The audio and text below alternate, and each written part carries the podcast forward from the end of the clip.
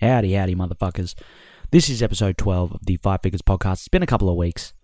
I'm going to be honest, uh, most of it was just that I was busy, but uh, a significant portion of it was just that. No, yeah, it was just basically that I was busy. Th- that, in short, sums it up. Some decent fight cards. We had the Ortega Rodriguez card recently. I thought there were some interesting performances on that that I kind of actually did want to talk about. Ricky Simón had a fucking banger of a performance against Jack Shore. Thought he looked sensational. Sensational. Dustin Stoltzfus, Stoltzfus looked great against Dwight Grant. Just, I don't know, looked actually composed and, and whatnot. I don't know. I just, I just didn't expect a lot, of, lot out of him. Emily Ducote versus Jessica Penne. She was amazing she deserves some props. I, I thought she her hands look really nice. I thought her hands look really nice. Jessica Penne especially came out looking solid. I thought looking utilizing a good jab and lots of really nice hip feints. But Ducote, I, I, thought, adjusted really effectively to her offense and, and, was able to pip her for, for a pretty unanimous decision. Punahele Soriano actually got a victory, actually got a knockout. I love that guy. He's awesome. You know, Shane Burgos had a banger with Charles Jourdain. Lauren Murphy had uh, the most boring fight conceivable against Miesha Tate. No one gave a shit. Matt Schnell had a banger with Su Mudaerji. Li Jingliang got a knockout over Muslim Salikhov. Like, I don't know, man. There was a lot of there was a lot of fights on that card, and then you know prior to that you also had the Dos Anjos versus Ziev card, which I didn't really cover as well. But hey, I'm back, and we're, we're going to be talking about Blaydes versus Aspinall, the UFC London card, the second one this year at the O2. And the last one was really good. This one was not as good, but it did have some bangers. It did have some really good performances that we should definitely highlight. We're not really going to talk about the main event, obviously, because that ended in a TKO via knee injury because Tom Aspinall he threw an outside low kick. He stepped back. I haven't seen the reports yet. I kind of want to jump on Twitter and see if anyone's got an update on him. I'm just seeing ESPN MMA's saying that yeah, falls in pain. Uh, I, yeah, I don't know. I I don't think I don't think anyone has an answer right now as to what exactly the injury was. But besides that, there were a lot of really interesting fights on this card. Some not as exciting as the previous incantation, incantation, incarnation of the UFC London brand, but some great performances nonetheless. Where should we start? We could talk about we could talk about Muhammad Mokaev first because I fucking I thought he was so good. He does so many cool things.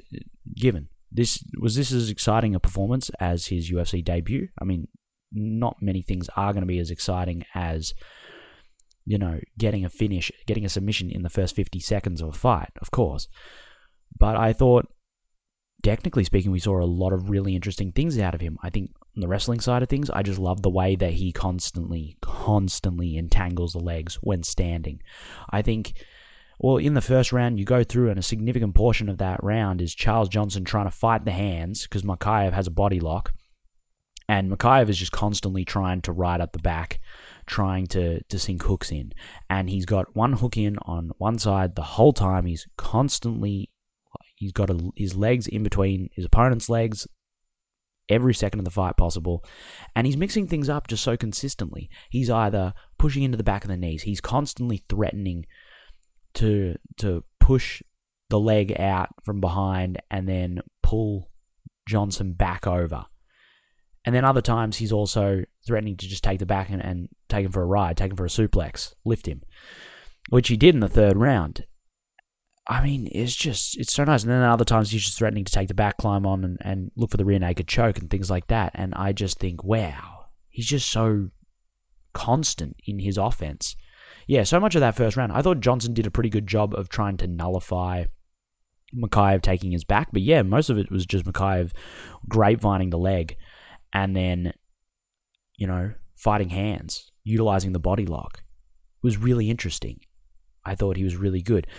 Again, I reiterate, not as exciting as his UFC debut, but really promising because I really, I, we went through the first round and I thought coming out of it, is his gas tank going to hold up? Because, you know, I know a lot of that that round he was basically just he was he was sitting on Johnson's back, and it can be quite it can require a lot of en- energy expenditure to maintain a position like semi back control, I guess, for five minutes. But you know, he did that really effectively. Yeah, I just I thought he was really good in terms of the wrestling, and then he was doing cool stuff on the feet as well at the beginning of the first round. He comes out, and I'm trying to remember is Charles Johnson a southpaw or orthodox? I think he might have been southpaw. Oh, Johnson is a switch stance guy. Okay, so what was happening often is Mokaev is trying to land his left hook, left hook into a right hand, and Johnson is moving away from the power hand. He's circling out, trying to avoid that left hook as well, you know. And I thought he was actually doing a really good job because in one of the first exchanges, Mokaev cuts off the cage and his his cage cutting was I thought I thought was very impressive. He was getting Johnson right on the cage, utilizing a lot of feints, and then Johnson would kind of flatten his stance out, and, and then he's trying to figure out which way he wants to go to try and try and circle off. And there's an early exchange in which Mokaev enters and then looks for his left hook, and Johnson he he goes the right way. You know, he goes to his right, which is Mokaev's left, and he's able to get away from the left hook up to the head. And then Mokaev adjusts things, and there's an exchange maybe half a minute later where Johnson is able to circle away, and he's he's actually he's he's away from Mokaev. He's no longer in front of Mokaev. He has circled away from him to his right. And Mokaev, instead of going for the left hook up top, which there's too much ground to cover, you're not going to be able to land that shot if the guy isn't in front of you. He, he's already circled out quite effectively. You know, there's a bit of space between you. It, the left hook, you can land it at range, but ultimately it's not a jab. It, it has a limited range on it. So Mokaev instead goes for the left hook to the body, and he lands, and it looks really good. And hmm, I just like that. I like weapons for when guys are able to circle off the cage against you. Because, and we're going to talk about this in a second with Chris Curtis versus Jack Hermansson, because Chris Curtis did not have that weapon in that fight. But it's just such a valuable asset to have. The most famous, I, I know, I feel like every second episode is me going, well, the famous example I can point to is Conor McGregor. But, well, the famous example I can point to in this regard is, in fact, Conor McGregor. Conor McGregor was really good at corralling guys the direction that he wanted them. Most of the time, he wanted them moving into the left hand, but he was also kind of content with guys circling away from the left hand because, you know, you're in a fight with Conor McGregor. The shot that he's landing on you pretty consistently is going to be a pull counter left hand, or he's trying to land his his just straight left by itself as he's moving forward. But we're talking about like early career. We're talking about like versus Max Holloway. We're talking about versus Diego Brandao those kind of guys. And what what you find is that guys will they're, they're going to move away from the left hand, so they're going to move to their left, okay, and they're going to circle away. And often Conor would kind of give them that angle. He'd allow them to circle in that direction, and the reason that he allowed this is because he's he's setting up his straight left, and he would he would pimp it about as far as he possibly could. Like he'd get complete range of motion, complete extension on it. Like look at the way that he knocks out Chad Mendes. Chad's moving away from the left hand. It wasn't like the knockdowns and you know the knockout against Eddie Alvarez where Eddie is moving in. He's throwing the right hand and he's moving in towards the left. No. If we look at the Chad Mendes fight, that knock that knockdown occurs with Chad moving away from the left hand, and Conor extends really long with his straight left, and he gets like full torque on it. And that's that's the reason that it, it was such an effective strike in that context, is because he was able to extend so wholly with it. And so, you know, he's also got other weapons to corral people in the direction that he wants. If he wants them to move towards his left hand, he'll throw the spinning the spinning sidekick, or at least he used to. He threw that a lot against Diego Brandao. He threw it a little bit against Dustin Poirier. Threw it a lot against Dennis Siver. You, you see that quite a bit when he wants him to move in that direction. And Chad Mendes as well. Yeah, so he, he has weapons to corral guys where he wants them. But yeah, if they're circling out around that lead foot of Conor, he will kind of gladly accept that as an opportunity to land his straight left because they're not if, if they're circling out in that direction, it can be difficult for them to plant and fire. They have to kind of take a beat. So if you have a long enough weapon and you can land as they're circling out, as they're kind of like, yes, they're far away from the hands, but I think they're defensively vulnerable in some ways. If you have that kind of a weapon, it can be very effective. And utilized that left hook to the body, and I thought it was a really good weapon to use. Yeah, so that was cool. I thought Mokaev had just a sensational fight. And I came into this fight thinking, eh, I don't know if he's all that. I don't know if he's actually as good as I want him to be. And then he just, I thought he put on a sensational performance against a UFC debutant, sure, but a guy out of Tiger Muay Thai, a guy who's quite legit in Charles Johnson. So, you know, that was cool. Amir Khani, Makwan Amirkhani gassed. Who'd have thunk it? Who would have thunk it? Jonathan Pearce came out and, and put on a really good performance in that second round. Good first round, sure, but that, that second round, put it on Amirkhani, got the finish, cool. Jai Herbert got a victory over Carl Nelson. We love to see it. I thought Carl Nelson actually looked really good in that first round there, kind of upset Jai a little bit. Good work in the clinch. Great elbows as well. He had the overhook on the left side, and he they were kind of jostling for bicep control on the other side. And whenever Kyle's getting bicep control or whenever he's getting a, a, solid frame on the shoulder or on the face, he's just firing these really short range side elbows. And I thought he was doing a lot of damage. I thought he was doing a lot of very effective work in that position. Looked great. Nicolas Dalby had a dogfight with Claudio Silva to open the prelims. Yeah, if I'm recalling correctly, I think he, yeah, he lost that first round.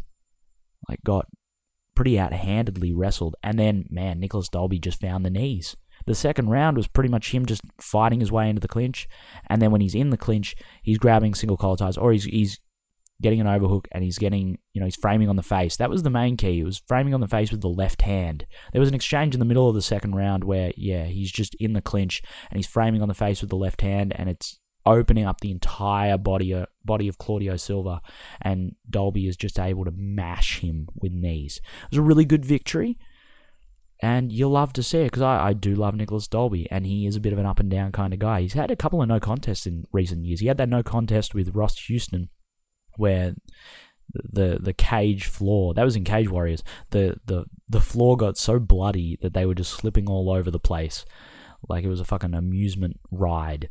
It was it was pretty hilarious. And then he came back and he had that victory over Alex Oliveira, and then he had a no contest with Jesse Ronson back in 2020 and that was I mean that was originally a loss for him, but then that was overturned. And yeah, he's, he's kind of had it up and down. He got the victory over Daniel Rodriguez, which was a really impressive victory back in 2020, but then he lost to Tim Means. Now he's got the vi- victory over Claudio Silva. I want to see him be a little more active because, you know, he fought twice in 2020 and then only once in 2021. He's only fought once in 2022 thus far. But yeah, he's a really fun fighter, always puts on a banger. Good to see. What else was on this card? Nathaniel Wood looked incredible. He looked fucking sensational. I have been high on Nathaniel Wood for a little while. Not so much recently. There were there were a couple of losses. There was that loss in the third round of John Dodson back in 2020, and then later on, uh, he got he got a victory back in the middle stages of the year, but then in October he loses to Casey Kenny. Admittedly, sensational fight. Probably one of Casey Kenny's best victories, probably his best to date, actually. It was a really, really impressive victory from Casey Kenny. But yeah, it's been a little while. He hasn't fought since then, and now he's come back and he's fighting at featherweight. He fought against Charles Rosa, and I just thought he had an incredible performance. I love the way that at the beginning of the fight he was picking up both legs, he was feinting the kicks, and then he's coming with the right hand behind it, you know? And then he's using the threat of the hands later on in the fight to really effectively land the outside low kick. And that outside low kick was giving Charles Rosa so many issues. It was forcing him to switch because he couldn't stand in orthodox because when he was getting his leg chewed up, I mean, he was getting pushed he was getting pushed back and, and he was getting put on his ass by it. It was a really good low kick that Nathaniel Wood was showing. And he wasn't just throwing it naked. It wasn't like he was just, you know, blasting low kicks and, and praying for the best. No, there was a lot of really good feint work off of the right hand. I love one of my favorite things. I, I know that you don't get as much power on the low kick when you do this, but because because you can't turn all the way into it.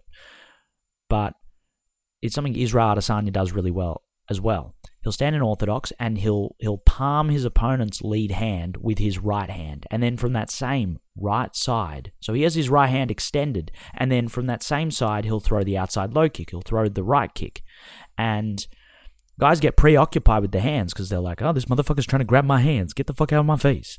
And then you just slide the kick underneath it. And it can it can catch guys off guard and it can you can actually you can take them off their feet because they're just not anticipating as much as they would a naked low kick on the outside, you know? And Nathaniel Wood was throwing that. He was throwing that. He was throwing some naked low kicks, just kind of mixing them in there. But I thought he was setting things up really effectively. Lead hand looked sensational. His left hook always looks great.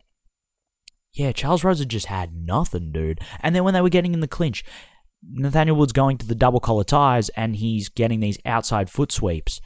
And oh man, he's just getting them over and over and over and over and over again. And it was just so impressive. I was so, yeah, I was just really fucking impressed I thought Nathaniel Wood looked great, and then on the ground he looked great, and he was just looked so strong. He looks he looked ridiculously fast, and I am very excited to see him in this featherweight division because he didn't look that small as well.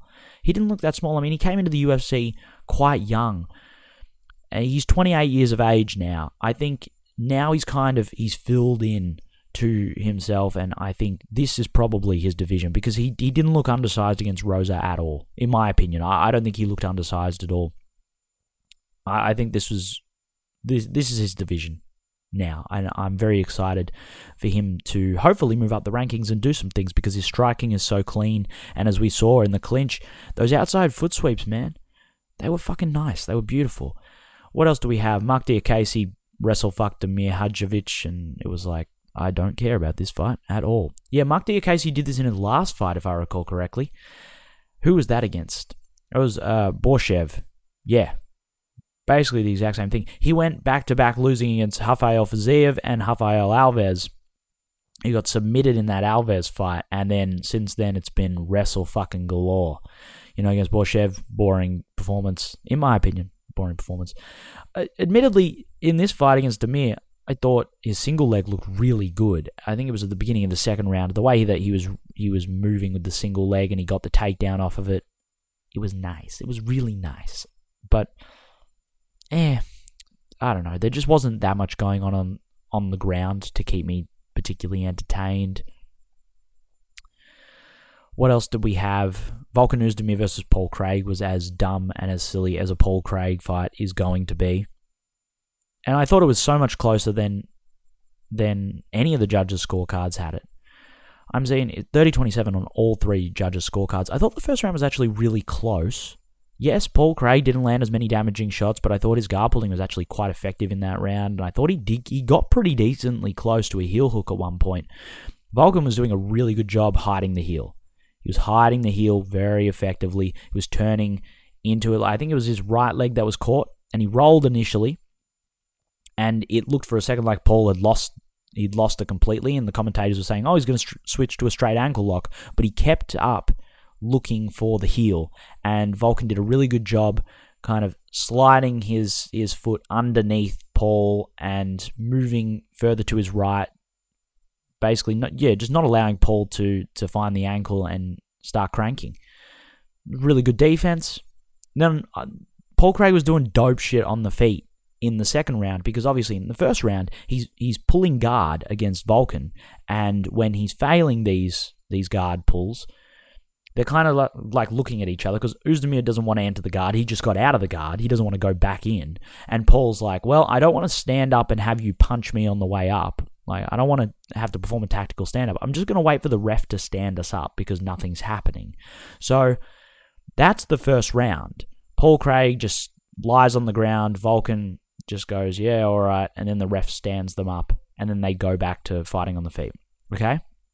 Second round, Paul Craig just says, fuck that shit, and starts standing up really quickly and just coming out right out of the gates as he stands up with left hooks and starts landing big shots. And I thought, mm, I thought you could actually give the second round to Paul Craig.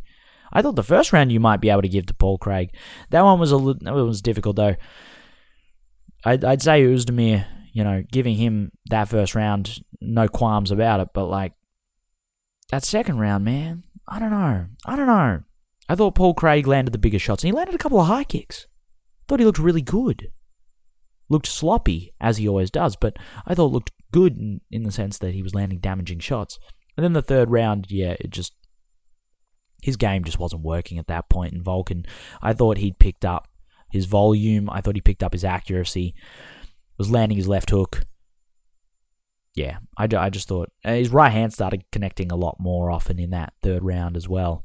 And he was catching Paul as Paul was kicking. And that was, uh, I think, a very significant factor. So, yes, that was a weird fight, but not completely surprising that Volkan was able to pull that off. Paul Craig is he's a weird fighter. he's a weird fighter. Molly McCann took on Hannah Goldy. They had, uh, well, there was a couple of minutes there of McCann kind of being held up against the fence by Goldy. I thought Goldy looked really strong in the clinch, but she didn't really do a whole lot. And then they separated. And man, McCann's Molly's fighting in in flyweight, and I'm trying to think. Think about the flyweight division, and think about the people who are in who like who have challenged for the belt at women's flyweight. We go through like Katlyn Chookagian, you've got Lauren Murphy. Like there are just not that many good fucking boxers in this division. Realistically, women's flyweight it doesn't have that many good boxers. And so you can kind of make it pretty far on the feet if you've just got a bit of power and you've got some decent fundamentals. And that's exactly what Molly McCann has. And you see the finish here. She finishes Hannah Goldy in the first round via TKO. It was really nice. I like the way that she threw the overhand right and she immediately weaves under the left hook counter that Goldy offers. And that, that right hand put Goldy in a bad spot. And then she goes back the other direction. So she throws the overhand right and then weaves underneath the left hook, and then she spins in the opposite direction that she just weaved to land to land the spinning elbow. I thought it was just a really, really well executed combination because she's moving in two different directions immediately subsequent to one another. So Goldy just I mean, she got rocked by the right hand, but even if she wasn't rocked, she was gonna have some issues with the constantly changing direction of offense. And McCann was able to get that finish, and the the O2 Arena fucking lost their shit. It was dope. Loved it. Great performance. That's an interesting division looking up and down it. I mean, if we're talking about strikers, there's not a whole lot there that really interests me. Or not that really interests me, but just that I think are particularly uh, that are particularly fundamentally sound. Alexa Grasso is the best boxer in that division, the best pure boxer in that division. That is, and then you've got like Jessica Andrade has a lot of power, has a mean left hook, but girls still can't cut the cage that effectively. You know, so I think if you're Molly McCann, you're looking at this division, you're kind of salivating a little bit because as long as you can avoid the takedown against half of these motherfuckers, yes, you're going to be at a reach deficit against people like Katlyn Chookagian and Lauren Murphy, but like, look at Chookagian. Chookagian does have, at times, some decent timing with the 1-2, but I feel like she just, she sits in the pocket too long and you can you can time her her jab. Her jab is not that snappy. It is it's kind of labored. As long as you can avoid the takedown against Chookagian, you look at someone like Molly McCann, and I think she could actually genuinely have a lot of success against a top contender in that division. Is flyweight a good division? Not particularly, but I mean that's more more power to Molly McCann. I think she can she can leapfrog a few girls and she can put herself into contendership status if she keeps putting on performances like this. Because I thought her boxing looked really solid from the get go. Yeah, she was really fun. That was cool. Nikita Krylov knocked out the ghost of Alexander Gustafsson. I honestly expected so much more. I, I bet money on Gustafsson because I saw the line on him and I was like, really? Really? I still think, you know, Krylov is so floppy, you know, and he throws his kicks and he throws them naked, and I just think that rear hand uppercut of Gustafsson or the or the straight right off of the jab, you know, I, I just think he's probably going to catch Krylov while Krylov's throwing a kick or something. And uh no, Gustafsson got hit with what was it? A right hand. Were they in open stance? I can't. I can't remember. Is Krylov southpaw? I think he might be southpaw. I think he threw a straight left and landed on Gustafsson and put Gustafsson down. And it was like, well, there we go. And then you know there was some follow up. Gustafsson got back up to his feet and then he got finished properly. And it was just really depressing. And then now you go on Twitter and Daniel Cormier is going, dude, retire. And I'm like, joke's on you, DC. Gustafsson's already retired like three fucking times now. So this ain't nothing new for the man. Yeah, it was just it was it was a bit depressing. I didn't really like that. But you know, shout out to Krylov. He got the victory, I guess. How delightful. And then the the fight that half of y'all motherfuckers probably want to hear about, Paddy fucking Pimblett. Paddy Pimblett pulls off a great performance against Jordan Leavitt. Leavitt, I thought, looked really good in the first round. Uh, he did a really good job nullifying some of the threat of the, the front headlock that Paddy was showing off. He was Paddy was constantly looking for the guillotine. Looking for anything off of that front headlock and wasn't able to get anything going proper in that first round. Leavitt was able to sit on top and, and do decent work. But then at the end of the first round, Paddy Paddy put in some good work, ended up on top. Oh, what I think it was a guillotine attempt.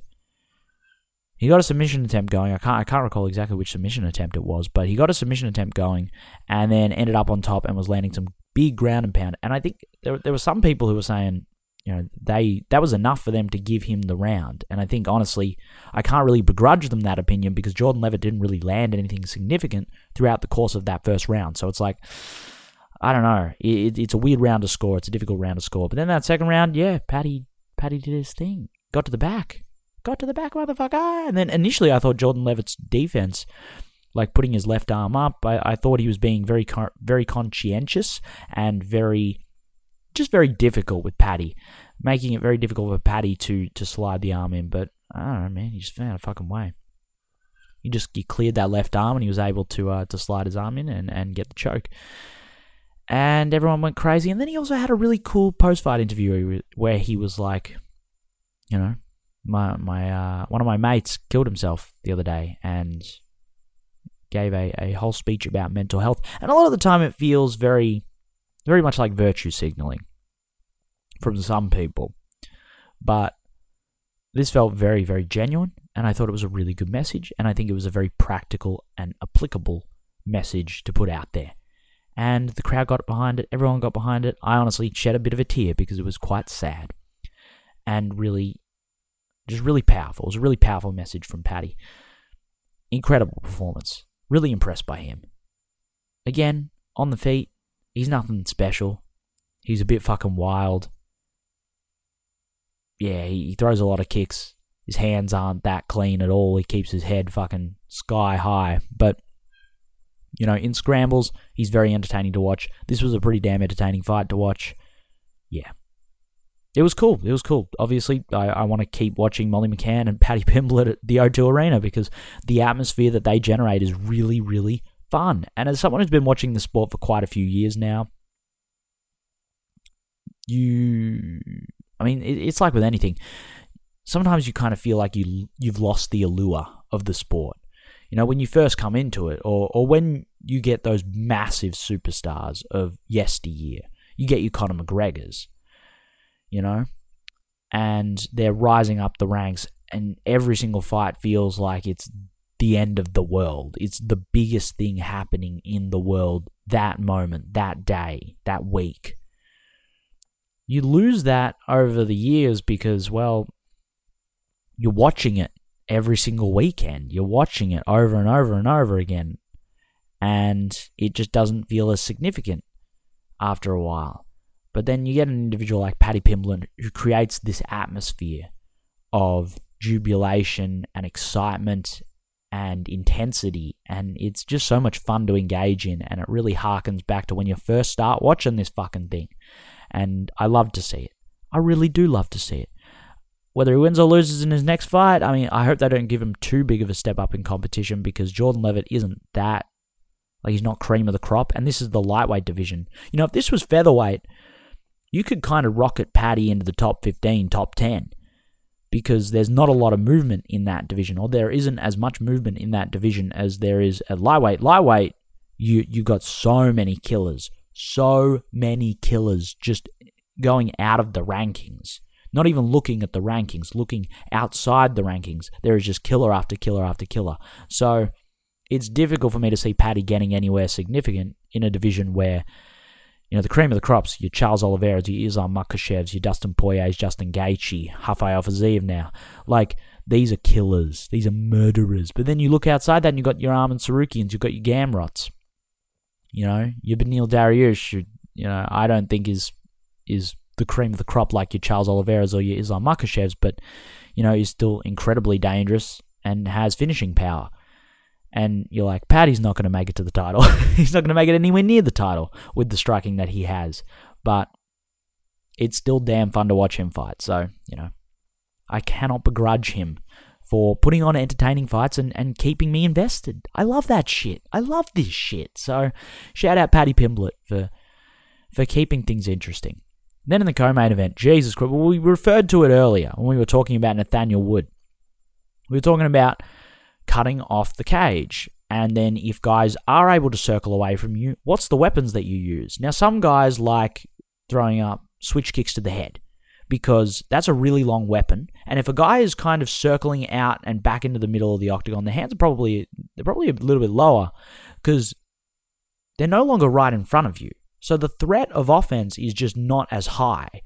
So they're and, and also they're moving quickly because you've got to move quickly to get back to the center of the octagon. That's why it can be so difficult to sit on the back foot for an extended period of time because you're moving the whole time.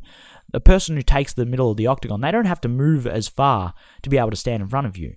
Whereas if you're being pushed around and you're being pushed against the cage quite constantly, you have to move so much more. You have so much more ground that you need to cover to get in on your opponent or, or to circle off to to make it back into the center of the octagon after circling. It requires so much more effort than your you know your opponent. So having weapons as guys circle out and taking advantage of them focusing on all the effort that they're putting in to get back to the middle of the octagon. It, it can be very valuable. It can be, be very useful. And Nathaniel Wood, not Nathaniel Wood, I, I referred to Nathaniel Wood multiple times. I mean, I meant Mokaev. That's the word. That's the name. Mokaev's left hook to the body, a great shout. A switch kick to the head, that's also a great shout, that kind of thing. That's a kind of low percentage technique that you, you probably wouldn't, it's not going to land that frequently in a fight, but in that kind of position, in that kind of circumstance, it might. And then you look at a motherfucker like Chris Curtis, who, oh my god, he got so angry in this fight. And he's a guy who we've been really, we've been building up, we've been acclaiming. You know, he's just coming off of that Vieira fight. And I thought he was sensational in that fight. I thought his left hand looked great. Left hand to the head and the way that he would mix it up and go the left hand to the body. And then he's coming up with the right hook out of that. And the whole time I was watching this, I was thinking to myself, you have a right hook. Why the fuck are you not using that right hook to the body, okay? Because he was landing left hooks to the body. Don't get me wrong, he was landing some good left hooks to the body and whatnot, but that is such a far weapon. When he was throwing it straight, he was he was landing it pretty consistently, but then the, the left hook to the body, man, that that is uh, that's something that Chris Curtis loves throwing. He loves throwing, you know, right hook into the left hook because he's southpaw, and so the rear hand he he really turns into, and he wants to land that left hook to the body. But rear hooks to the body have to cover so much distance. It is a very difficult shot to land. You're throwing with the rear hand, first and foremost, so it is by default the hand furthest, furthest away from your opponent.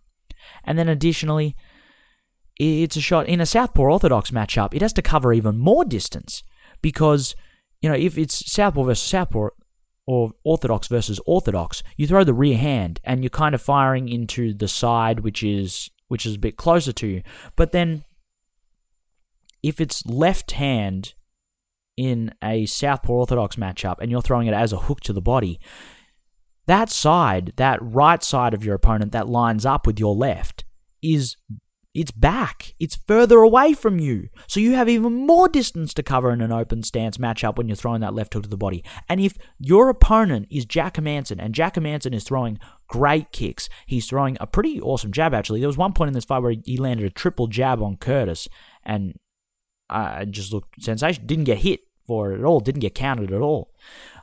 Jack Hermansson's doing a great job. He is constantly moving. He's using he's using inside low kicks, outside low kicks. He's throwing up the high kick in that second round. He hurt Chris Curtis with the high kick, even when Chris was blocking it. Jack was putting it up and he was finding the holes, he was finding the gaps, and he was putting it up there and he was hurting Chris Curtis. So you've got someone who's incredibly elusive, who's always on the move, and you're using left hooks to the body as a southpaw versus an orthodox opponent. And keep in mind, Hermansson is often moving away from the power hand. He's moving away from the left. That is not the time to throw a left hook to the body because that weapon already it already lacks range. It already requires you to step in incredibly deep to land the shot. But then if your opponent is moving away from it as well, and you aren't cutting off the cage really effectively, like it's not like his right hook was corralling Jack into the left hand. No, it wasn't at all. Jack was still moving out away from the left hand, and Chris Curtis is committing to these left hooks, left hooks to the body, and it's like, bro, stop it, fucking stop it. Oh my god! And he just he kept getting irritated because he couldn't cut off the cage against Jack, and he's like, "Well, Jack's running away." It's like, well, no, he's not running away. It's a fucking fight. You're in the middle of an octagon. You're in the middle of a goddamn cage. You just can't get him to stand in front of you and bang like you want to. You know? Jack's coming off of this loss against Sean Strickland, and we're all thinking to ourselves, yeah, he's fucking, his, his stand up is ass now. It's completely regressed. But, I mean, it just, it demands the right opponent. And I think a guy like, a guy like Strickland who has a good pullback and a really well timed snappy jab. Not not the kind of jab which finishes a fight, absolutely not, but just a well-timed jab. That's a guy who's going to give Jack Hermansson a lot of issues because Jack relies so much on peppering the, the low kicks and then going with the high kick and then also mixing in his takedown offense. And I think that's part of it. Chris Curtis didn't feel comfortable because he defended a couple of those takedowns. And I, I thought Jack did really good on some of those entries, being really elusive and making them quite unexpected. So Chris was constantly like, ah, I can't bring my hips all the way in into Hermansson because he's just going to take me down. So, you know, that that certainly played into it.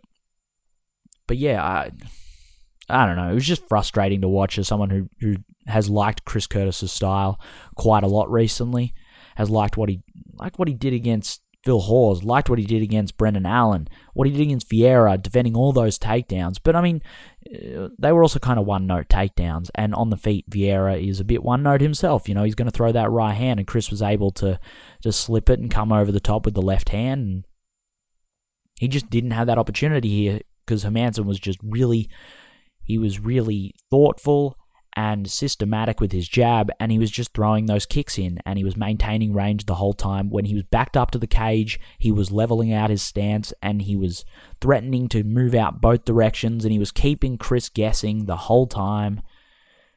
And he's moving away from that left hand. You know, he got caught with a couple of right hooks here and there, but I don't know, man. Chris's jab just wasn't there. He needs the jab in the, in a scenario like this. He needs that longer weapon and he needs to be able to corral Jack towards that left hand, and he just didn't have that weapon. He was missing with the right hook because it wasn't a long range weapon. And because he's not landing the right hook, Jack's able to just move out that side completely free. Just like, oh, yep, cool. You can't reach me with this right hook here, so I'm just going to move to my left, away from your left hand. Sensational. And it just, you know, worked out for him. Yeah. This weekend also had one 159, one championship 159. It was the De Ridder Big Dash card.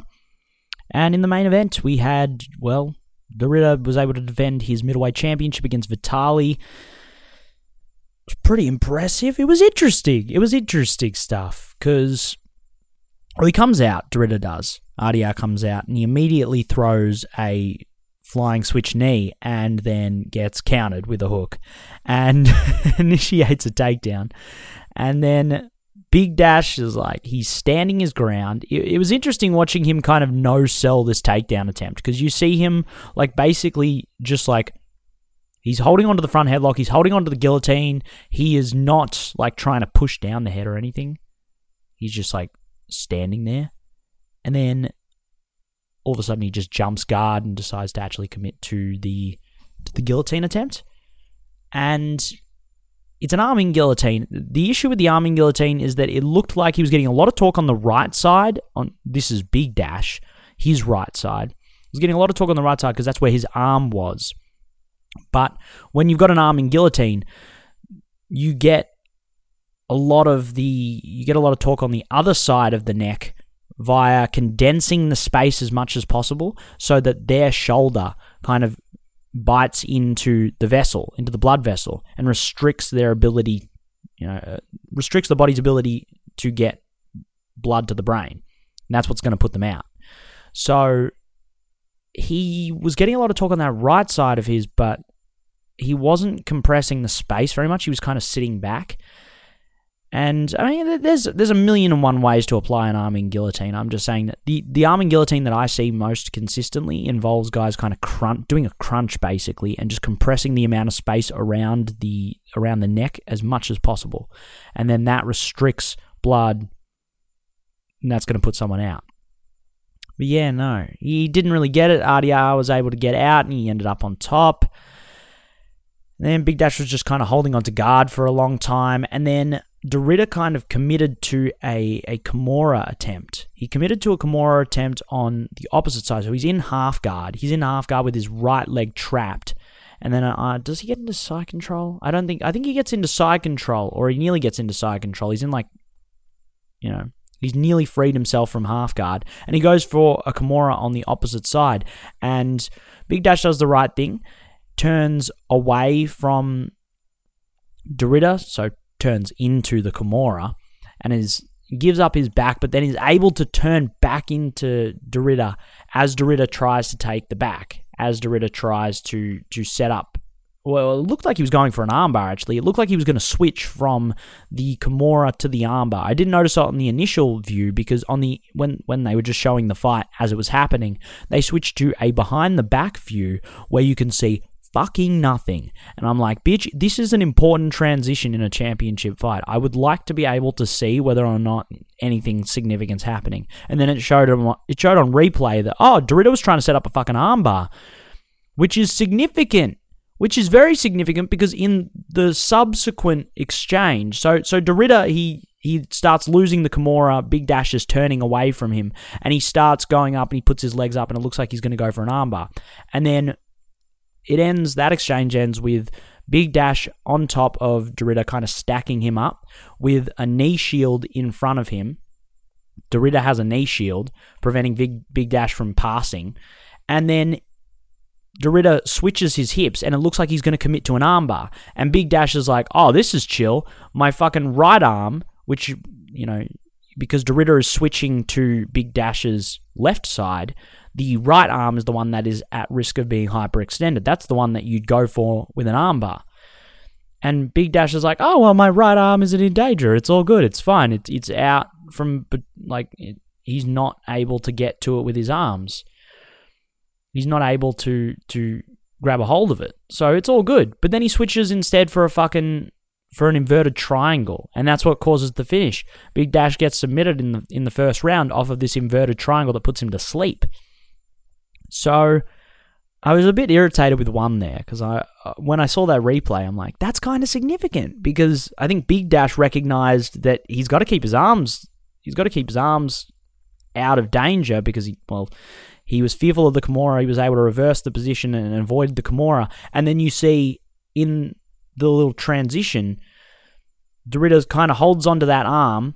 And then as he's dropping to his back, and Bigdash is turning into him, he puts his legs up, and it's clear that he's looking, you know, for an armbar. He's looking for hyperextension of of the of the elbow. You know, he's he's trying to get something going, and then that kind of plays into when he puts up the inverted triangle because I think Bigdash is specifically trying to avoid the fucking armbar.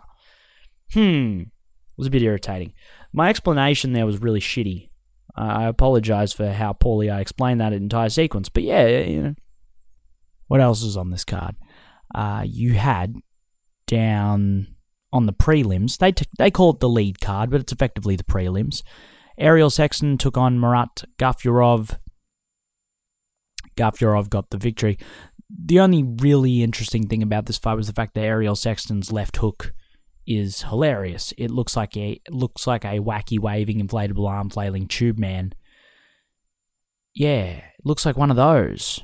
When he throws his left hook, it just has it comes out so far from his body, it's hilarious. So I was having a really fun time watching it because of that. You had Daniel Williams, the Australian, actually. He defeated uh, Zhilang. Zhilang? Zhilang. We'll go with Zhilang defeated him by knockout in the first round. I thought he was doing a really good job. He was trying to pull counter the jab of Zhilang. And it, it's a difficult thing because you don't want to be too committed to the pull counter right hand because it can become quite predictable, you know? So you've got to mix it up. You've got to show other weapons. And, you know, Williams does have a habit of, I think, sitting in the pocket just a second too long when he throws. That's kind of his issue with throwing left hooks to the body. He did throw a really nice left hook to the body in the middle of this fight off of the lead hook up top. So he threw the left hook to the head, and then he went with the left hook to the body after that. And that worked a treat. But what he'll often do is he'll often throw like a straight right into a left hook, or he'll throw the th- the three two, and then he'll just sit in the pocket and his head's right there on a silver fucking platter, and you're like, dude, get your head offline, pivot, do some shit. Don't be there for the return fire, which is invariably going to come. So, yeah, it, it does concern me when he is so committed to a single weapon like the pull counter right hand.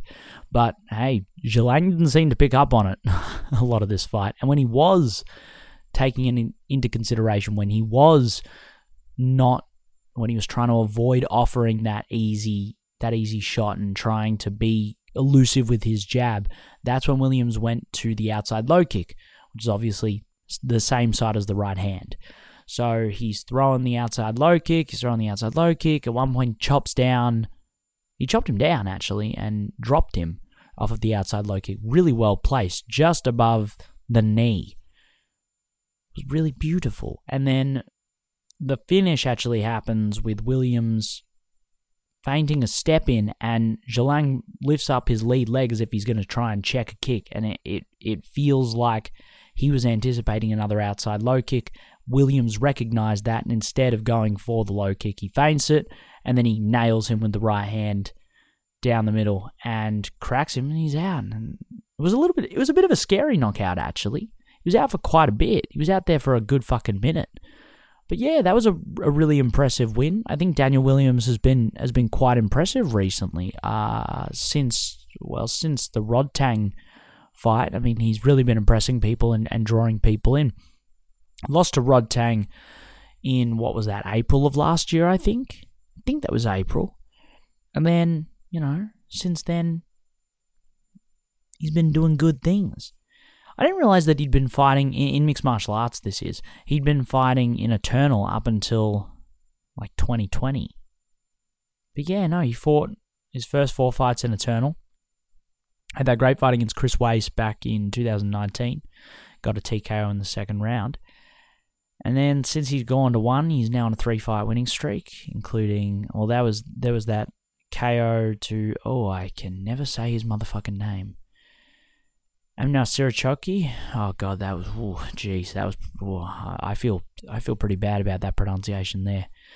Yeah. Anyway, the the straight right to the body that that he got uh, that knockout with, and then he's most recently coming off of a decision against Kawahara, and now he gets this KO, and it looked it looked really good. I thought he got caught with a couple of shots out of the gate. I thought Zhelang had really good speed. It was really quick. First 15, 20 seconds my first comment was, oh no. Daniel Williams, for the love of God, stay away from that jab because that thing is fast. Yeah, so that was interesting. And then Williams got on the mic and cut a mean promo, and he was calling for who was he calling for? He was calling for Lazzeri. That's it.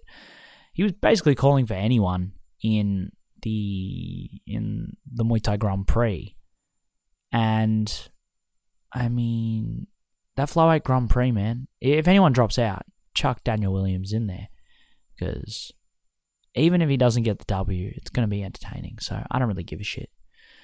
He deserves. If anyone drops out, put him in there. Whatever. That that's that flyweight Grand Prix is the hardest shit that the combat sports world has seen in in a minute. Honestly, it's it's my favorite thing in combat sports right now. If I'm being honest with you. There ain't nothing like it. And what else do we have? We had Jo Nattawut took on Jamal Yusupov. Yusupov got the victory, got a decision. It was a bit of a weird fight because Nuttawat I thought was doing really well, but then he got knocked down at the end of the second round, and it was a kind of delayed knockdown. Think like Shane Burgos versus Edson Barboza. But I don't know if it was the same situation in that, well, you see Barboza crack Burgos with I think it's a right hand, and then Burgos kind of takes it, shakes it off, and then like his eyes just seem to go straight and he can't can't really see anything. It feels like his his vision is completely zoned in and the lights turning off in real time. It was really really odd. Whereas this one, he takes a left hand from from Yusupov, Nattawut does, and he stumbles back, looks like he's hurt, and then he takes a couple of extra shots, but most of them seem to miss. I don't think anything landed really in the follow up strikes, and then he takes he, he drops to his butt and he takes a takes a standing eight count, and if that's what he needed to recover at the time, then you know more power to him, because I mean you've got a standing eight count, use it. Don't fuck around. If you're hurt, then you shouldn't be right in front of your man getting cracked again and again and again and again. You should give yourself the eight count. You should give yourself an opportunity to recover. The classic example, classic, eh, only happened a couple of years ago, I guess, but Tyson Fury versus Deontay Wilder in their first fight. Remember? Fury gets knocked down in that 11th round. He gets knocked to fucking shit. That left hand that he takes is on on the way down massive. Looks like he is dead. Like he is just done. He will not be getting up from that. And he sits there on the ground. He sits there looking up at the ring lights. And then it kind of gets to the six count. And that's when he starts moving. He starts getting back up. And, you know, he takes his time. He gives himself a minute. Like, yeah, I just got the shit cracked out of me. I'm going to take a couple of seconds, you know? I've been given an opportunity to take a couple of a couple of seconds. So exploit that opportunity. Don't just throw it away for the sake of pride. Yeah. So I respect that he took the eight count. If that was the, the motivation for going and hitting the ground, or whether you know, maybe he just lost his footing and maybe the shot hurt him more than he initially assumed it did, I have no idea. But it was a weird fight in the sense that Yusupov, well, I mean, there was that. That was weird. But also, Yusupov, he's very tall and he's leaning back towards his left and it feels like Nattawut kind of clued on to that. Eh, who does he remind me of? Yusupov kind of reminds me of Jack Della Maddalena in terms of his stance. Decent high guard for the most part, and quite, a, I think, a, a boxing centric fighter. But yeah, he, he's interesting because he's boxing centric, but he stands quite tall, which is something that we're starting to see in mixed martial arts a little more. But I mean, this isn't mixed martial arts. This one was Muay Thai yeah, it was it was interesting. He does stand really tall and he uses a shoulder roll quite frequently. He stands in southpaw and he shoulder rolls, which is interesting. And there were a few times where I thought he's putting himself in a pretty compromised position because he's shoulder rolling and he's leaning really heavy on his left leg, like he's pulling back to his left quite hard.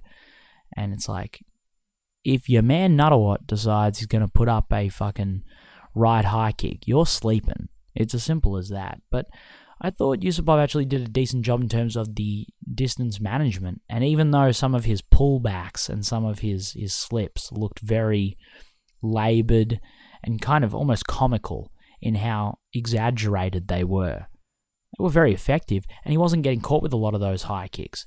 His arm looked bludgeoned, though. There's one point where the commentators started noticing how bruised his left arm was because Nattawut had just been blasting body kicks, and they've been they've been catching the arm. But if you've ever been kicked in the arm, it's not a fun experience. It's not like oh yeah, I blocked the shot. How delightful. No, it still fucking hurts because you've just been kicked in the fucking arm.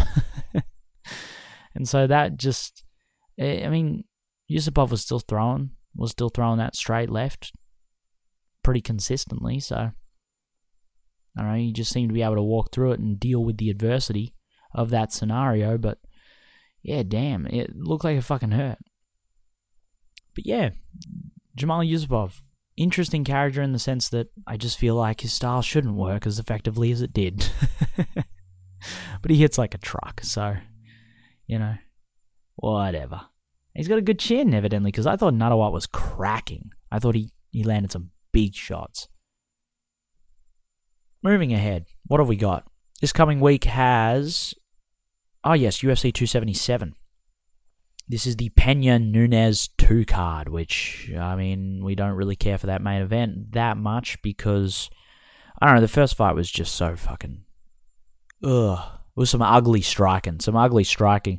I mean, Juliana Pena just turned into that left jab and kept firing it over and over and over again, and Nunes just couldn't seem to time it. It was weird. It was weird, and and I I think Nunes is a genuinely well trained fighter, has some really good solid striking fundamentals. But yeah, Pena just showed her a fucking jab, and it was like, oh, she has no idea what to do. This is fucking weird. You know? So, I don't know. I expect Nunes to win because she just has more weapons. I expect that. I mean, she trains at American top team with motherfuckers like Mike Brown. You don't think Mike Brown is going to sit her down and be like, okay, she beat you with a fucking jab and it wasn't that good of a jab. She was leaning really heavy over her right her right leg. She was turning her, her head down and slipping to avoid your return fire. What do we fucking do? I don't know. There's just there's just so many answers to that. There's just so many answers to that. I mean, uh, they're they're really damn good at game planning. Like think about the way that Nunes finished Holly Holm in the first round. She waited for that she waited for that oblique kick or that side kick from Holly, and then she retracted the lead leg, so she didn't give her the the the leg to kick. She retracted the lead leg, then she went high with her own high kick. And because Holly was in the process of throwing her own kick and was just forced out of position because the leg she wanted to kick it, it was it wasn't there when she went to kick it. She was she was completely open. She was very vulnerable. Like that's a very specific a very specific opening that they drilled and that they addressed directly. And so I imagine that they're going to be doing the same kind of thing. And I just, I envision, I think the outside low kicks for Nunes are going to be money. That's going to be the key to a lot of this, is just going to be outside low kicking, preventing Pena from creating that stable base with the jab. I can, yeah, I can see Nunes pairing that outside low kick with her own jab. Look for the right hand over the top of Pena's jab, basically as the fight goes on, I think Pena will become a little more timid. And so much of her success in the first fight was predicated on the fact that she was confident with her jab. She was like, I can throw it out there. You know, it's working for me. It, it keeps working for me. If Nunes can create a bit of apprehension by outside low kicking and jabbing with her, not jabbing with her the same way that she was in the first fight, because when she was jabbing with her in the first fight, Pena was the one slipping off to the side, so she was coming up like Nunes was coming up second best in that exchange because she wasn't hitting. You know, if she can if she can outside low kick and she can jab with Pena, but you know, slip herself perhaps, uh, as opposed to keeping her head right up there on a silver platter. You know, I think she'll she'll create some timidity in Pena, and then that's when the right hand is going to start landing over the top of the jab of Pena's. I'd also like to see this fight hit the ground because I think Pena and Nunes are fun grapplers, or they can be fun grapplers. So I would like to see that occur. In the co-main, though, is a fucking banger. Brandon Moreno is taking on Kai Kara France. This is a rematch. They had a fight a while back, and it was the kind of fight that it was it was Brandon Moreno's coming out party, you know? It was like how Moreno ended up fighting Deiveson Figueiredo. And Figueiredo's coming out party was the Pantoja fight. That was the fight that made everyone go, oh, this guy could win a fucking belt, or this guy could be a problem for the rest of the division. You know? Because Brandon Moreno had a kind of up and down trajectory in the UFC. You know, this this was back a couple of years ago when they were talking about cutting the flyweight division because Dana and his boys are fucking idiots. You know, uh, bitches want to come on Twitter and they want to tell me, like, they want to tell these motherfuckers who are who are jostling for better fighter pay and who are like, oh, fighters need to unionize because the UFC's, you know, pulling some bullshit.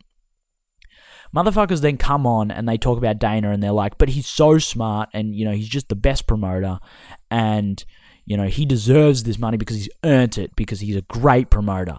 You're you're taking money away from the sport if you're giving it back to fighters. And it's like, shut the fuck up, you dumb cunts. You fucking idiots. And bitches, this is just such a common thing when people criticize Dana or they criticize the UFC. They bring up, oh, well, you know, Dana's making these opportunities and he is, you know, he's so giving. this is an opportunity for these fighters. They're parroting that rhetoric that he fucking spits out there, and it's complete bullshit. But then you want to you want to sit there and tell me that Dana's an incredible promoter who's just he's unparalleled. This bitch nearly shut down the fucking flyweight division. There are so many great fighters in the flyweight division. I mean, Horiguchi fucking sells out in Japan, okay, and then he comes into Bellator and has that banger, that massive fight against Sergio Pettis. Pettis. Perez? I was about to say Pettis. That's fucking weird. Not not a super massive fight. It's Bellator. Like I'll hold my horses there. It can't be super massive. It's fucking Bellator. But, you know, has a pretty damn big fight with Sergio Pettis. And y'all motherfuckers want to sit here and tell me that Dana was justified in trying to cut the division back in like 2017, 2018? Are you fucking dumb? Are you dumb? Yeah, it was some bullshit. You know, Brandon Moreno went on that three fight winning streak. He lost on TUF and he got eliminated in the first round. And then he comes back on short notice to fight Louis Smolka and then submits Smolka, who's obviously a ground specialist, in the first round. It's a whole big thing. And then he has that that split decision against Ryan Benoit. That was a fun fight. And then he has that that submission on Dustin Ortiz. And then he got his main event opportunity, and I just thought he did not have the activity necessary. He was he just wasn't landing consistently against Sergio Pettis. He was getting countered constantly. Couldn't work his ground game much at all. Eh, it was yeah, it was a, it was a disappointing fight as a Moreno fan, and it was in Mexico City as well. So it was in it was in front of his home crowd, and he wasn't able to really show out with it. So it was a bit disappointing. And then he lost to Alejandro Pantoja, who we know is legit as fuck, has always been legit as fuck, and the fact that he hasn't got a title shot yet is a bit. Um, I don't like it. I don't like it. Has he lost recently? Is that the thing? Is the reason that he hasn't? No. I mean, he lost to Askar Askarov back in 2020, but he's since he decisioned Manel Kape, who's got a lot of hype behind him now, and he also he beat Brandon Royval in 2021. You know, like shit. Why hasn't Pan, why hasn't Pantoja got a title shot? That's beside the point. I, I'm I'm I digress. Okay.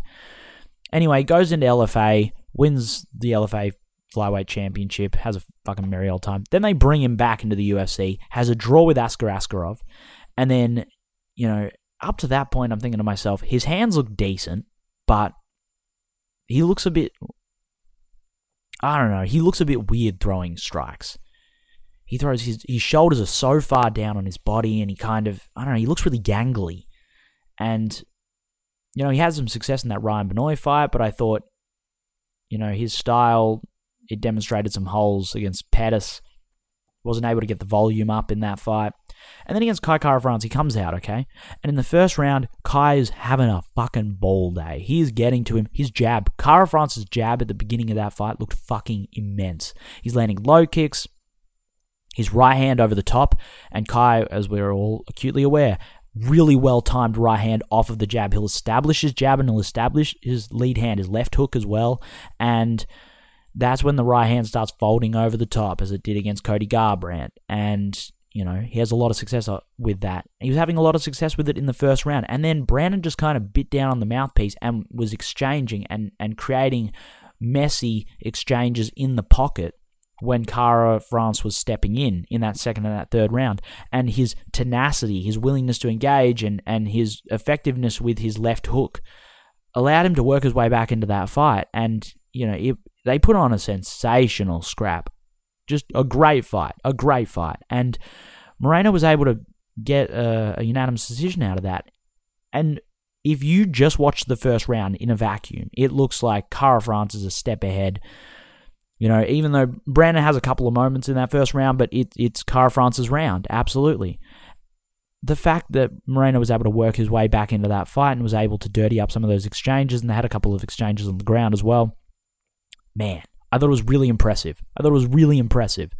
And then he goes on, he beats Jussier Formiga.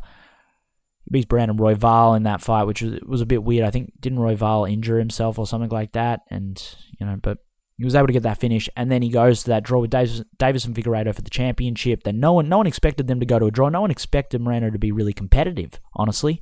And then he beats Figueiredo at UFC 263. Most recently, Moreno had that really competitive third fight, that trilogy fight with Figueiredo at UFC 270. And I, I, I gave Figueiredo that fight. I think Figueiredo did win that contest, but it was incredibly close, really close fight. So they're putting together this interim title fight as with, with the rematch between Kara France and Moreno, and I just think it's it's a sensational matchup. It's a bit weird though. I think it's mainly just because Figueiredo's jostling for a better contract. He's out here like, bro, no, I want fucking, I want, I want a big fight. I want a big money fight, and I want to make big cash, bitches. And the UFC's like, well, fuck you. We're to set up an interim title fight in your division with your with your arch nemesis, Brandon Moreno. So, yeah, that's going ahead. That one should be sensational. I think Brandon Brandon did have his volume wasn't as much there in the Figueiredo trilogy fight as it was in the rematch. In the second fight with Figueiredo, I thought he was opening up. His elbows looked sensational on the feet. He was landing really sneaky shit on the feet with the elbows. Left hook looked like money. His jab was beating Figueiredo to the punch. Figueiredo is is a counter striker who he just kind of he stands with his hands by his waist, and if you can beat him to the punch, if you are fast as shit, it's very difficult for him to work his way back into a fight because he relies so much on the pullback and then going to the going with the left hook to the body or a pullback right hand uppercut. Like those are the weapons that he loves and it relies on his speed and his reactions. So if you are able to utilize your jab and you're able to be faster than him, you can give him a lot of issues and I just felt like Moreno was engaging and initiating those exchanges because he knew based on the first fight, oh, I can I can exchange with this guy. My speed, i am fast as shit, and I just thought he wasn't opening up as much in that trilogy fight. And I think he's got to he's got to be willing to engage here with with Kara France. We know Kai. He comes from City Kickboxing. He's got a great outside low kick. Sounds a lot more square than some of those City Kickboxing guys. He's he's more like Brad Riddell than he is Alexander Volkanovski, for example. But yeah, he got a really nice jab, and it's off of that jab that he starts working his right hand. And really good extension with his right hand as well. He covers distance very effectively. And he can also, he's got great anti grappling. I expect that most of this fight's going to take place on the feet. I expect Brandon Moreno to shoot a couple of single legs here and there. And this this fight might hit the ground, ground but I think Kara France, he, he's really good at getting back to his feet. I envision him I, I can kind of see Brandon Moreno taking the back, Kara France effectively working for risk control and and separating and turning back into Moreno in those positions and you know as they go back to the feet landing some big shots on the way up. I think this this fight is really even. It's really even. I think in the back end of it, I think in the, the fourth and the fifth rounds, that's when Moreno is going to come alive. I think, you know, if you're playing it by the odds, I'd give it to Brandon Moreno by decision because I think he's going to be able to maintain his pace more effectively than Kara France will. But I think it's a very close fight. And I think watch for Kai in those first two rounds. He's to be, it's to be difficult because I don't think he's as fast. I do not think he is as fast as Moreno is, based on what we've seen of Moreno in the past couple of years. And I think Moreno's jab is just so much better than it was. He flicks it out a lot. Uh, he feints so much better to set up that jab and he flicks it out really quickly. And I think the first few rounds is to be it's to be basically Kai looking for his looking for his jab and he's going to get out jabbed a little bit and he's going to be trying to land his right hand over the top or he's going to be trying to land the rear hand uppercut countering the jab of Moreno. That's going to be kind of that's going to be the battle that we're going to see. We're going to be seeing a lot of Kai trying to counter that jab of Moreno. He's got to be careful of the other weapons, though, because Moreno can kick. Moreno also throws a really nice step up switch kick. And that is a weapon you should definitely watch for. I think that that could be something in in tandem with the jab. Those those things are going to give Kara France a lot of issues, particularly late, I think. Oh, I mean, actually, well, Moreno's going to be fastest in the first round, so I think it's going to be problematic early.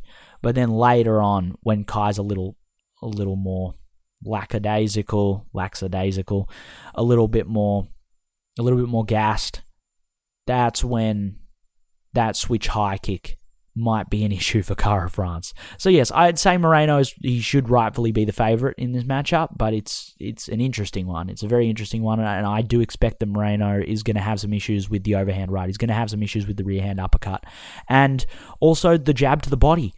I think Kara France does a really nice jab to the body.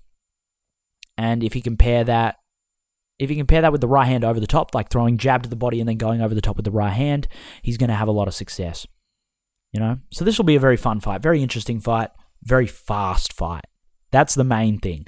Like these two guys are going to be throwing fast as fuck. It might might start a little bit like the first minute or so of the first round might be a bit of a feeling out process, but once they start throwing, it's going to be quick and every shot is going to come at a million miles an hour. So it should be very fun in that regard. You've actually got Alejandro Pantoja on this card. He's taking on Alex Perez. Yeah, I think Pantoja should win that. I just think Pantoja's fucking great. I think he's really good and his, his striking has gotten better. It's gotten better and better and better and better. Yeah, I just think Pantoja's the shit. What else is on this card? Derrick Lewis is taking on Sergey Pavlovich. Maybe I'll finally finish. I, I was writing like a year or two ago a video about about Derrick Lewis and how he is the most boring, exciting fighter ever. He is a really exciting fighter because he has a lot of finishes, but in between those finishes, he has boring fights. Okay, and I started writing a video about it, basically just highlighting the Shamil Abdurakhimov fight because that shit is boring. That is like four rounds of Derrick not able to do it. Like he's he's lashing out and he's throwing big hooks and whatnot, but he can't find the opening. And then he just kind of he deadens Abdurakhimov in the fourth round, and you're like, well, cool, I guess. I guess that's the end of the fight. you know, so I was I was writing that ages ago, but I never I never finished writing that, and I probably should. But I'm still for the love of God, I'm still editing this fucking Mike Brown video. I don't know, man. It takes a while to do these things, and I've got so many things going on right now.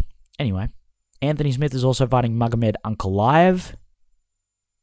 That's interesting, actually. I actually favor Anthony Smith in that fight. I didn't think I would, but I I wasn't all that impressed by Ankalaev's last fight, which was against it was against Thiago Santos. I thought, yeah, I thought it was a bit dull. And I think Anthony Smith, I think his jab has looked really good recently. He does stand quite tall. I expect Ankalaev will be shooting. You've also got to watch for the left high kick with Ankalaev. He loves that weapon. He loves the pullback left hand. He loves his right hook into straight left. He's just he's a southpaw who uses all the southpaw tings. But I think Anthony Smith looked really good against Jimmy Crute. That's the one that I'm thinking of that that I really point towards because Jimmy Crute you know, not the greatest stand up in the world, but he's a heavy hitter. Got great low kicks. Got great low kicks as we saw against was it against Meda, uh, Modestas Bukauskas. Yeah, his low kicks were really nice in that fight, and he also had a really nice pull counter in that fight. And Anthony Smith nullified those weapons. Those weapons they weren't there for Jimmy. And the outside low kick for, for Smith was great. And obviously, he was able to shut down the lead leg of Crute. And that's what led to the uh, led to the finish. Jimmy he couldn't he couldn't engage because his leg was completely cooked. I mean, he was still taking Anthony down at the end of the first round, but you know he wasn't able to stand. So you know that fight was rightfully stopped. Yeah, so I think since losing to he lost to Glover by TKO, that was fucking brutal, and then he lost that boring, boring decision to Alexander Rakic. I think he's gone on a little decent run. Victories over Devin Clark, Jimmy Crute, and Ryan Spann. That Spann fight was a main event. Fuck, I keep forgetting that. I forget that happened. Huh. Yeah. This one should be interesting. I yeah, I think I favor Anthony Smith in this honestly. Uh, particularly because it's a three round fight. If it's a five round fight, I'd probably give the edge to Ankalaev because I think he has more weapons over the course of five rounds, and and his wrestling style or you know, when he wrestles is going to be more effective over a longer distance. He's going to be he's going to be able to accumulate more rounds that way. He's going to be able to get more time and control. And on the feet, I think I can see Anthony Smith coming down the middle with the straight right as Ankalaev is throwing up that left high kick or throwing. He sometimes throws it he throws left inside low kick, which, you know, Southpaw versus Orthodox, you don't often see a lot of guys who really effectively inside low kick with the rear leg in that kind of matchup because you have to cover so much more distance with the rear leg in that instance. Versus, you know, if it's closed stance and you throw your rear leg, you're kicking to the lead leg of your opponent. So it's a lot closer. But because it's it the lead leg that you're kicking is now on the opposite side. You have to kick extra far, so it can be a difficult shot to land because you have to you have to kick across yourself.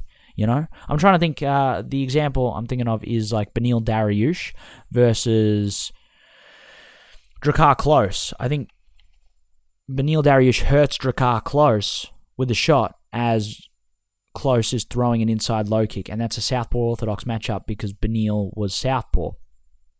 Yeah, so Drakkar kicks across himself for the inside low kick, and that's when he gets cracked because it's just it takes more time to throw. You get that extra half second of time that you need to that you need to throw the shot. It's it's difficult. It's a difficult thing to land and not get counted. And I, I can see Anthony Smith honestly countering Magomed Ankalaev a couple of times in those kind of positions. Actually, speaking of Drakkar Klose, he is on this card. He's fighting Rafa Garcia. Cool. I like Drakkar Klose. I think. I, I don't know. He said some dumb shit in the past, I think, but uh, I'm okay with him nowadays. Who else is on this card? There's some great fights. Actually, no, I'm looking up and down it, and there's not as many great fights as I thought there was. Don'Tale Mays is back. Cool. Ugh, Drew Dober's back against Rafael Alves. That's dope because I love fucking Drew. I, I love fucking Drew Dober. I have not fought and not fucked Drew Dober. Sorry. But I'm sure it's delightful. Yeah, no, I love Drew Dober. He's great. Great Southpaw. He's Southpaw, isn't he? Yes, he is Southpaw. Great left hand. Fucking great left hand. Great right hook. Good kicks. Good body kicks. Mm. Love a Drew Dober fight. Yeah, no, that should be fun. Are there any other cards? What else can we talk about? What else is interesting? Well, this week we had some dumb shit get announced. What do we get? We got Petr Yan's taking on Sugar Sean O'Malley at UFC 280, I believe that is. And that fight just makes you go, "Oh, what? it, it's good though. I, I'm excited to see to see Sean O'Malley step his game up. But I have seen a few people online kind of discount Petr Yan after a close fight with Aljamain Sterling. and it's like, bro, did you see the pri- the fights prior? Did you see his Corey Sandhagen fight? Like, did you forget that happened? Because I didn't, and that fight was fucking insane. And Yan adjusted deep into the fifth round and did incredible things in the latter stages of that fight. Like, this is scary. I mean, if you're Sean O'Malley, you're glad that it's only three rounds because Yan takes a bit of time to get working in the first. So Sean might be able to take the first just by virtue of having some volume. But then in that second and that third round, I, I just envision I envision Sean getting counted off of his his front kicks. That's what I envision happening. He's just got to stay. He's got to stay off that cage. He's got to stay off so diligently. Petr Yan's going to be throwing his classic, you know, jab cross, and then he switches into southpaw and throws a straight left. That's a money shot. You know, I mean, you don't want to be in close with Yan because Yan's going to be landing the elbows over the top. He lands a, he, he comes out of the clinch with with gorgeous spinning elbows. Check out my video on Yan's clinch on the YouTube channel right now if you want more information on that kind of shit. Yeah, it, it's just so difficult because there are very few ranges that I see Sean O'Malley winning at. At distance, he's longer. And I think he fights longer than someone like Corey Sandhagen, who, who can fight quite long, but he, he leans over quite a bit. Corey requires getting inside, getting in the pocket. He doesn't have like the long weapons. He doesn't fight with like a really long snap kick from a mile away. He kind of gets in on guys and does his damage in in the pocket, which you just wouldn't anticipate for a guy who's that much longer than so many of his opponents. Whereas Sean O'Malley does fight quite long, has a really nice long jab, and he utilizes those push kicks down the middle very effectively and lots of high kicks as well and, things like that.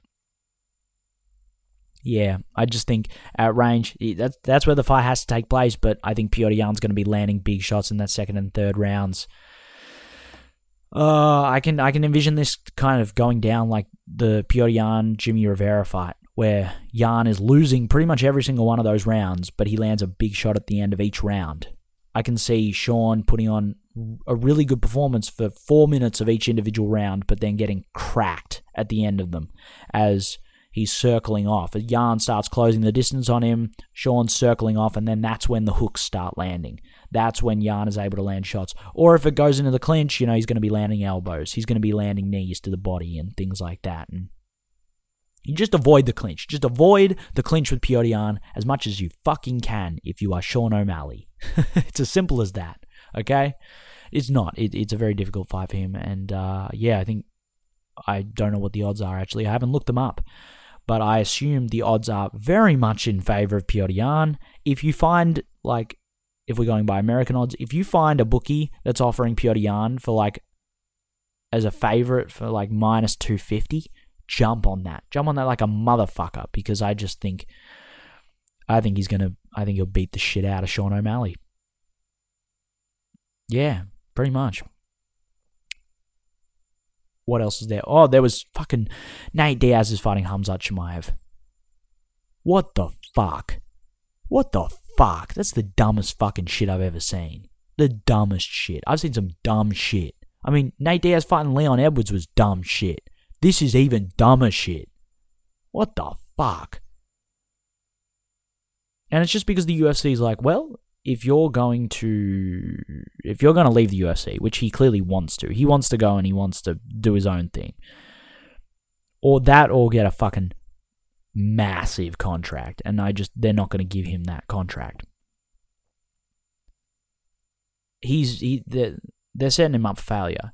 He's gotten one of his worst possible matchups versus Hamza Chimaev. And if he loses, then he's a free agent and he, his value fucking plummets. And he's probably going to lose. He's probably going to lose. I just. I don't know, dude.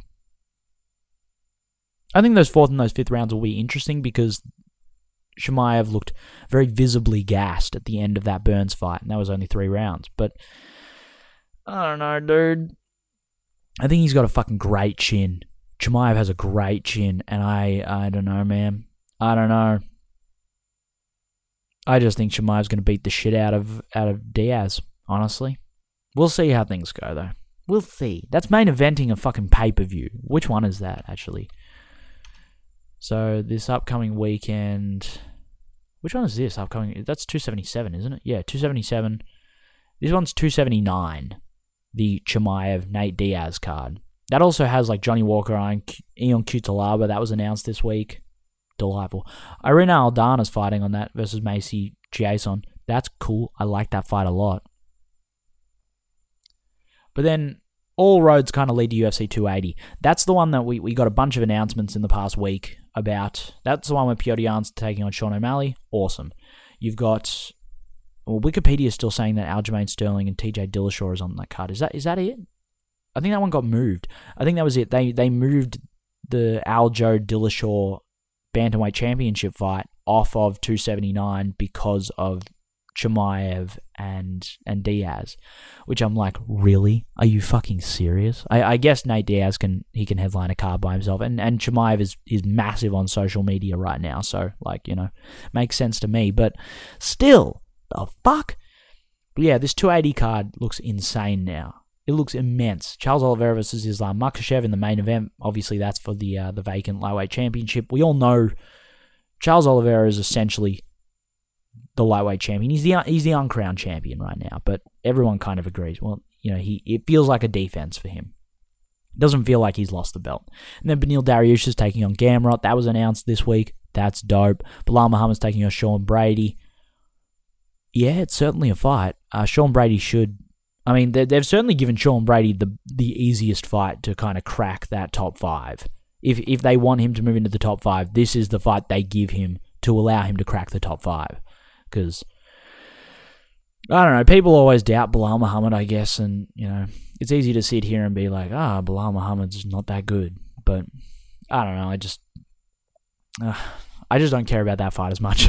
but then you got Aljo versus Dillashaw. That's fucking incredible. I think that's a really interesting fight in, in a million and one different ways. Petr Yan versus Sean O'Malley, we just talked about. That's really interesting. Marina Rodriguez versus Amanda Lemos. Lemos fought last weekend against Michelle Waterson Gomez, and she's she's running it back pretty quick. And then Tucker Gov's taken on Lucas Almeida. When the fuck did that get announced? The other day, apparently, like two days ago. Yeah, so that that fight card looks immense. I didn't even talk about Douglas Lima versus uh, what's his name? Jason Jackson. That's the one. I forgot for a second there. didn't even talk about that Bellator card. But uh I mean that was mainly just because the main event was fucking ass. It was so boring. But then you had like Lorenz Larkin. He fought, but then that ended with an elbow to the back of the head. Yeah, I, I just didn't I didn't care.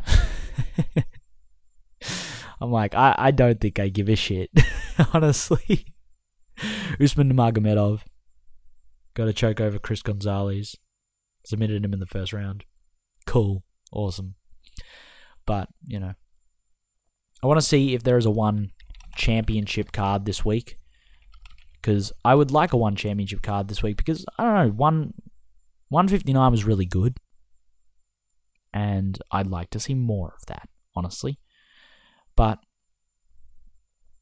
yeah, I mean, 160 is on late August, August 26th. And that one's pretty good. That one's got uh, Walter Goncalves is back against Superlek. Buck yeah. That's dope. There's an alternative bout uh, for the Grand Prix between Kabutov and Panpayak, Jim Wignon. So that's cool. Who else? The one lightweight championship is up between uh, Rayun and Lee. Thanh Le's also fighting in the co-main for well, he's defending the the featherweight championship. Amir Khan, not that Amir Khan, he's fighting on the on the prelims. I said that about his last fight. I will continue making the exact same joke. Ha ha ha. Wow. Yeah. That's cool. And then later on in oh, August 27th, the day after actually, I think that's the first yeah, so one recently signed a contract to do we with Prime Video with Amazon Prime, and they're doing cards for them now. So August twenty seventh is the first Prime card, and that's fucking stacked. Rodtang's taking on Savvas Michael. That's the semi final for the the flyweight Grand Prix. Awesome, fucking awesome. And then John Haggerty's actually opening the main card against Nazeri then that's dope. You got Max Almeida, is fighting Grishenko. In the main event, though, is Adriano, Adriano Moraes is taking on Demetrious Johnson in their rematch, which is super exciting. We're, we're so excited. We're so excited. Also, Liam Harrison is fighting for the. Uh, I didn't realize, actually. I hadn't seen the announcement, but he's fighting for the Bantamweight Championship, the One Muay Thai Bantamweight Championship, in the co main event, main event against Nong-O. I like that a lot. That should be a banger. Low kicks, baby. Fucking low kicks. Cool. Oh my god, I've waffled for like an hour and a half. Alright, I should probably fuck off. I apologize for missing a couple of weeks, but I just, I had a lot on. Couldn't find the time. This weekend actually had some, like, some really good cards, some, some great fights, some shitty fights. Some shitty things went, went down, but it was interesting enough that it, it motivated me to actually talk into a microphone for once. So, you know, credit to all the, the fights that went down. I hope you have a sensational week wherever you are, whoever you are.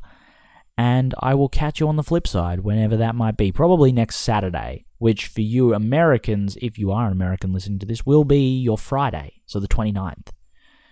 But uh, yeah, we'll, we'll, we'll see how things shake out. All right, catch you later. Bye.